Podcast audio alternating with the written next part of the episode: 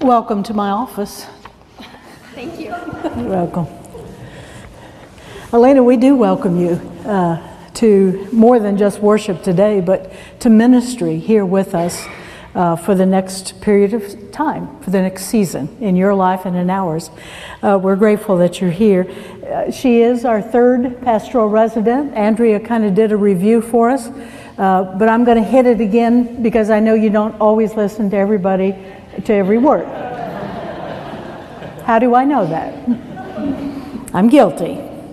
Uh, the funding for this program comes from both our Catalyst, could turn here a little bit so I can see everybody, comes from our Catalyst Ministry Plan budget, as well as partial funding from uh, the Ball Family Foundation, which is a Baptist family in Texas um, who has granted uh, literally millions of dollars to Baptist uh, entities, to churches, to colleges, universities, seminaries, and just Baptist causes that are our ilk of Baptist, if you understand what I'm saying. So we're grateful for the Baws uh, for their gift. Um, it's a program designed specifically for seminary graduates.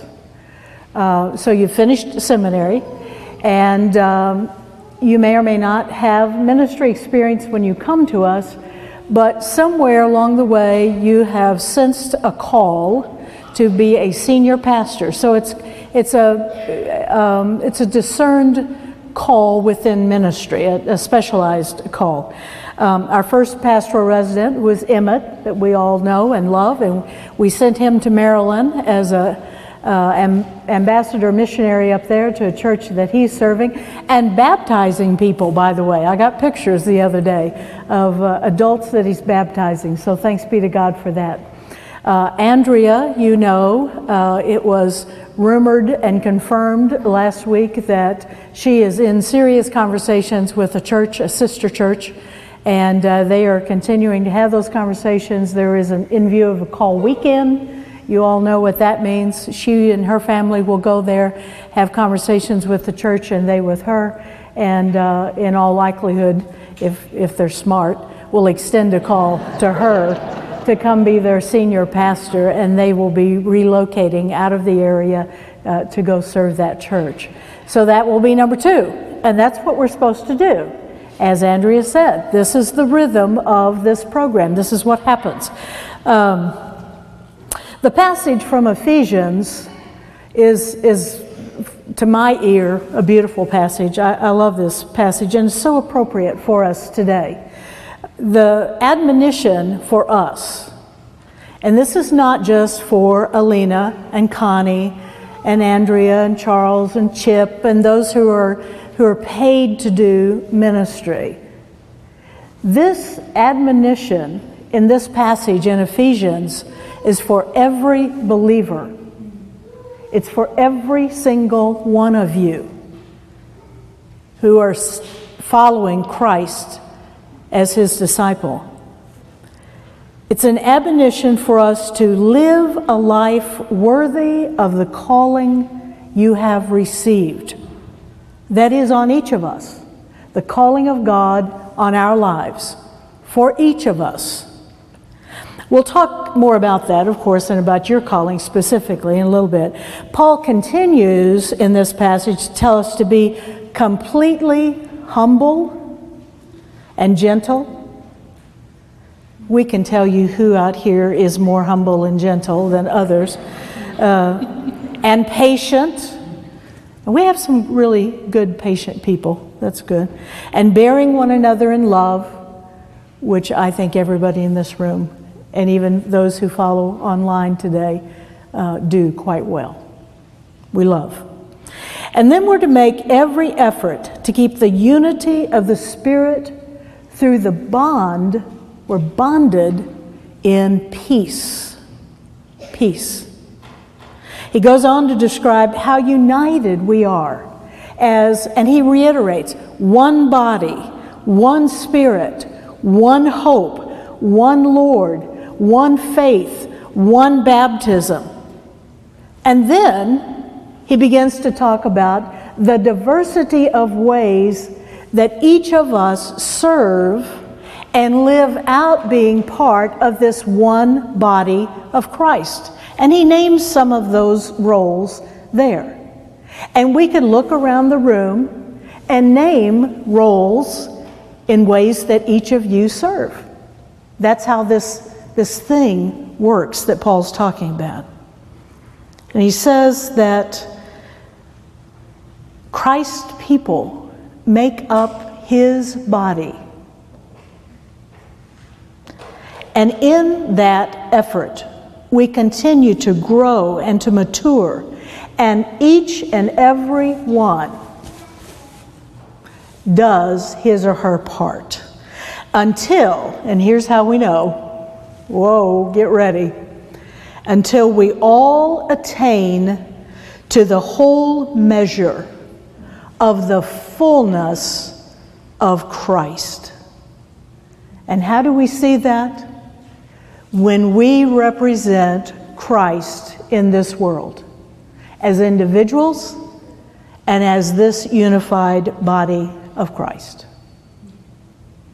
It's a beautiful passage. It's a lot to live into. And the only way we can do it is with the help of Christ in our lives. Now, we had a pool of candidates for this position. People want to come here and be at Second Baptist Liberty and want to serve as pastoral residents. So we had a pool and we interviewed and we had we came down to two of you. And honestly, the other candidate was a very fine candidate. Um, but we, as we prayed about it and as we discerned, we felt led to invite you to come to this position. So you've just moved. Yes. The first, the first week of this month. A lot of these good folks helped you move in, right? Uh, you're probably still unboxing a few things. Mostly, mostly got it done. You and Pax are still figuring out the streets and the yards and all of that. Pax is her dog in Liberty. Um, and you're learning people. And I'm amazed at the number of people, names, and faces you're putting together already here at Second Baptist. That's, that's impressive. Um, so you're beginning to get settled. You're beginning here, but this is not your very first ministry setting. Um, so, to help the congregation get to know you, we're going to spend a few minutes. I'll ask a few questions, okay? The Ephesian passage reminds all of us what a great privilege and a tremendous opportunity it is to answer the call of God in each of our lives, including your call. So, so let's get started first. Uh, tell, tell us how in the world you got from Houston, Texas to Liberty, Missouri, and how your call was part of that trip. Yeah, that's a great question, um, and one that I can't answer quickly and say, well, this is how I ended up here. Um, I think for me, Connie, and congregation, this has been a journey of my entire life. Uh, I'm one of those people whose calling to ministry um, began when I was very young. Um, I'm originally from the piney woods of East Texas. I've heard a few people who have some connections, um, and way to go, you, if you know where I'm from. Um, but I'm from the piney woods of East Texas, and it's a place where, you know, if you know anything about it, it's the most conservative area of Texas, is what it's deemed.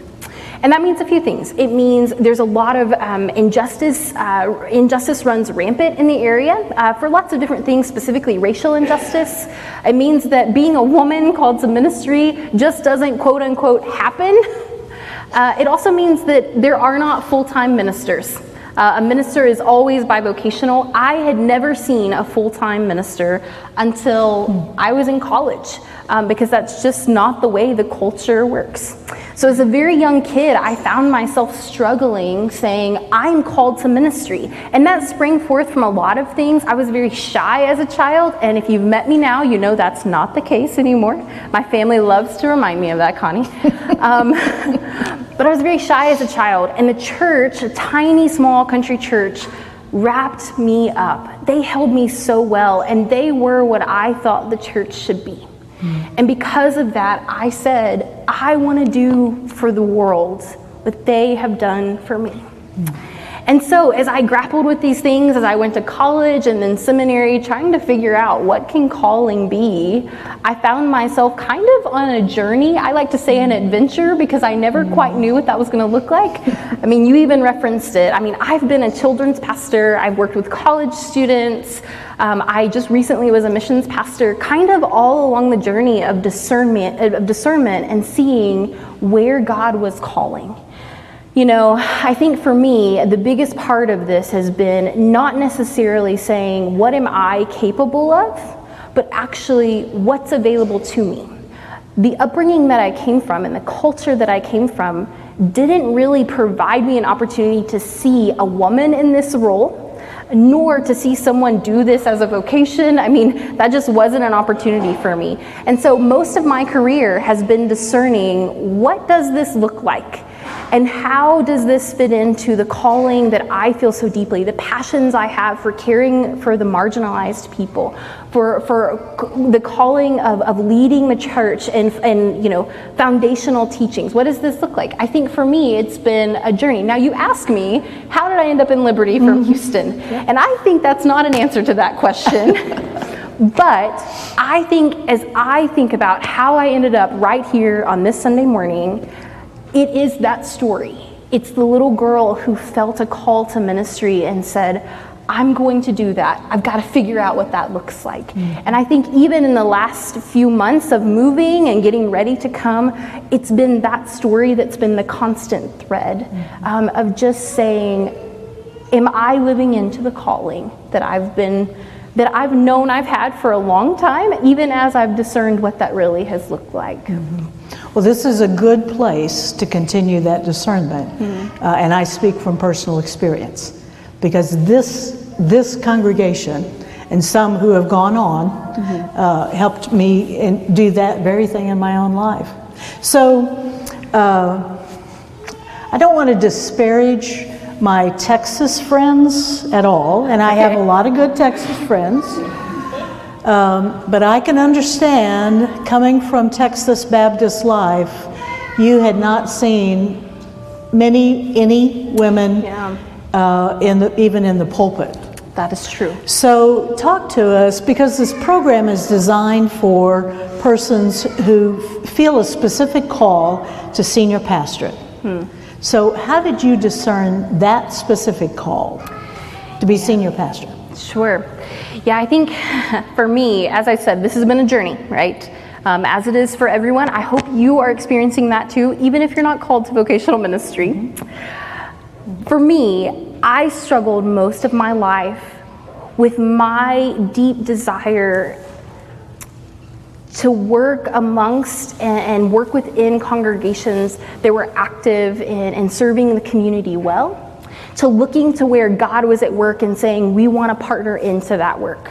But I had never seen a congregation do that well. Um, it was one of my biggest frustrations with the church, Connie, if I'm honest. Mm-hmm. Um, it is also why I deeply love the church. Um, is a twofold moment of saying, I feel called to this work. I, I, I will tell you very quickly that there's a big difference between, you know, what I've always known my calling to be versus what I could actually call out my calling to be. Mm-hmm. You know, I've known for a very long time, I think, even maybe before I could put words to it, that I was called to be a senior pastor. Um, I, I know that people around me saw that long before I did. Mm-hmm. And when I finally did say that and verbalize it, it was like, oh, yeah, we know. We absolutely know that. How did you not know that? But for me, my hangup with being able to call that out was I said, these are the things I'm passionate about, and I don't see senior pastors doing this work.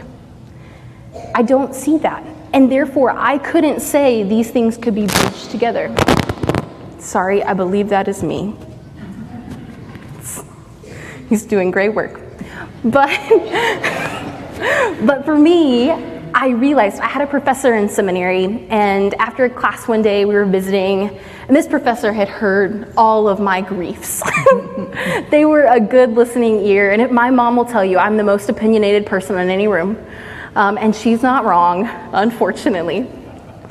But my professor had heard my opinions, my thoughts, and I remember sitting in a class after the class was over, And they were so kind. And for the very first time, I said, and this was in seminary, I said, I, I think I'm called to be a senior pastor.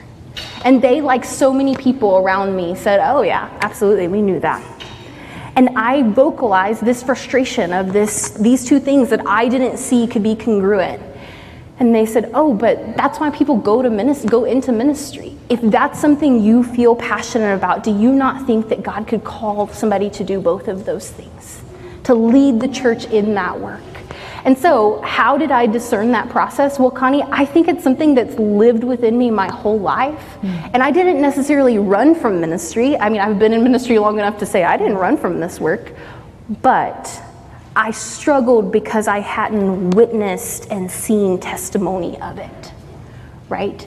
And so when I finally figured that out, when I laid out the facts, when I looked at my giftings and my talents and my all of the pieces of ministry that I love, the things that gives fuel to why I like ministry, I realized there it was in black and white on paper. My giftings are to be a senior pastor. And as somebody who wanted to see that written down, it was a moment where I went, why have I not been saying this all along? I have no idea. And so uh, that happened for me in seminary. Uh, I want to make sure I give you the timeline there, but I would say it's part of my calling story because it had already been in the works long before then. Mm. Um, I just was maybe a little too stubborn for my own good mm. in figuring out and vocalizing what that looked like. Opinionated and stubborn. Yeah, yeah. I think you're going to fit right in. oh, good. so you have alluded to this. You, you don't come to us with no ministry experience. Uh, if you look at uh, Alina's resume, in fact, um, in, in college, you were a children's minister. I was. And then you went straight from college to seminary. Mm-hmm. And in seminary, because you were on a campus that had an undergraduate program as well as a seminary, um, you started a chaplain program, a chaplaincy for undergrad students, and you were a chaplain, you were part of that ministry. Uh, you finished seminary, graduated. A church um, there who knew about you kind of created a, a ministry for you, a position for you, did. and hired you yes. to, to come have you be on staff, and you served there. And then you received a calling from Sugarland Baptist Church in Houston, Texas, mm-hmm. which is a mega church. They have several thousand people at this church. And there uh, you were the missions and benevolence pastor at this church. So you have really, and I'm not going to tell your age, but oh. she's a young pup, let me just tell you. Uh, you have a lot of ministry experience. You've been in ministry really all of your adult life. Uh, and yes. it's not been a long life, but you've done a lot of ministry. So, so as you come here mm-hmm. uh, to this pastoral residency program, um, I'm guessing there's there's still, and especially because it's geared toward senior pastor, mm-hmm. there's some things that you've not had the opportunity to experience or to learn. Mm-hmm. Though you've learned a lot, so I don't want to diminish that, but share two, three things that you'd like to learn as you come here? Yeah. Well, I'm naturally someone who, who loves to learn. I've even said that, I think, several times. It's probably annoying if you've heard me say it more than once by now. I, you can always learn things, right? Mm-hmm. As I thought about what does this look like, what, what are the things I want to learn, and why, why would I even accept a residency after so many years of different kinds of ministry, I found myself kind of stuck between two things. One of them is I've never served in a senior pastor pastorate um, in that capacity at all. And if that's the calling that I have, there are things specific to that role I want to learn. Mm-hmm. I want to learn what it looks like to preach on a regular basis. I've never done that. I have preached, um, and you can see if it's good or bad in a few weeks. but I've never done that consistently. And so that's one of the things practicing manuscripting and, and the tone of those things, just really um, you know, balancing those pieces and learning the specifics there with balancing, you know, even doing benevolence and care and pastoral care for people. Um, I've never had to do both of those things simultaneously. And so those are things that as I step into that role, um, post leaving here, we're not going to think too much on that, but post leaving here, I want to be able to do that well and know how to do that in a way that serves my congregation and the community that we serve best that I can. The other thing I want to learn, and forgive me for saying it this way, is I want to learn about you Midwesterners. Uh, you know, I have done a lot of ministry, Connie, um, and served in a lot of areas, but I've always served within the same cultural context. I've always served in Texas, and Texas people are not all exactly alike, but I know what it's like to serve in Texas, right? And so it's not just that I want to learn about you. I'm excited to learn about how, what makes a Midwesterner tick, or those of you who are transplants here. But I'm more excited to learn about what it looks like for someone who's not from this culture to step into a Midwestern culture, to learn not only what makes you tick, but how to minister to you, how to minister with you. And then from there, leave this place, and whether I'm placed in the Midwest or somewhere else, to take with me the knowledge of maybe, yes, what it looks like to minister with a Midwesterner and to a Midwesterner, but also to know what it looks like and how to leave a space and minister to someone in a culture that's different than my own or different than where I've served. Um, and that's not an experience that I have. You know, being able to take that and say, there are things that are similar, but learning how to navigate people and the culture and what makes a church themselves, uh, the church identity, right? Um, to be able to do that well. I think those are the things that right now, and there will be lots of things that stand out, sure. but right now, I think those are the things that are most exciting to me. Um, and the things I want to learn. That's good. Uh, and we anticipate always learning from our pastoral residents, and that has been true. We learned a lot from Emmett. We have learned and are still learning from Andrea. Um, and we anticipate learning from you. Um, give us a little uh, insight. What, what do you hope to bring to, to this congregation, to your ministry here? Yeah, I think there are several things I hope to bring. Um, just because I think that's a good balance. But I think for me, it's kind of the philosophy that I hold in my ministry as a person. When I encounter you, I want you to feel that I create a space for you to just be. A place where you come and rest, even in the chaos of yourself, and just feel rejuvenated. To feel inspired, not by necessarily anything that I've done, but be, to be reminded of the inspiration blossoming from within you.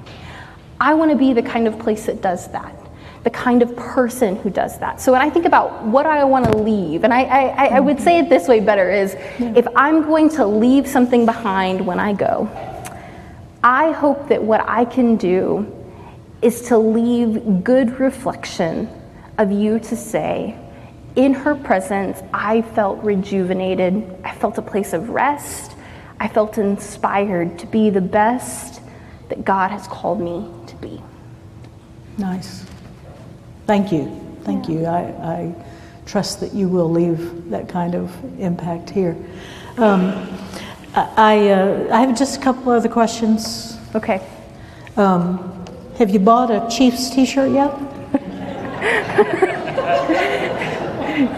I have not bought a Chiefs t-shirt. I have okay. been told to buy one though. Okay, okay, we gotta we gotta get that going. All right. Uh, Tell us how can how can we pray for you as you as you yeah. begin your ministry here? How can we pray for you? Yeah, that's a great question. Um, you know, I think first and foremost, I would say just transitions are hard. Yeah. And so figuring out how everything's functioning, you know, I'm grateful for those of you who have been very patient with me as I have figured out lots of things, but I know that's going to continue and that I will be diligent in learning those things. So quick to learn them and diligent and faithful in the learning.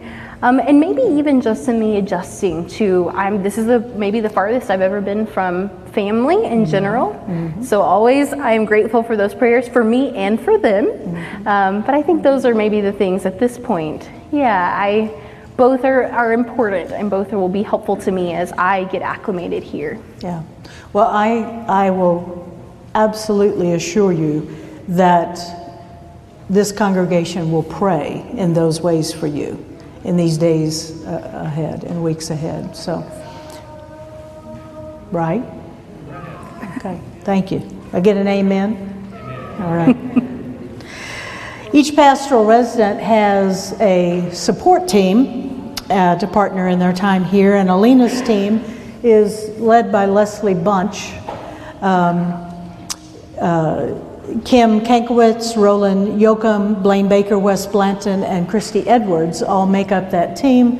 And then Susie Gertz serves in responsibility as uh, hospitality on that team. Uh, Alina, we welcome you again.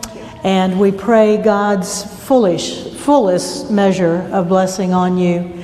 Um, Leslie's now going to come and lead us in a covenant with the resident and with the congregation. And following that, Wes will lead us in a prayer. Thank you.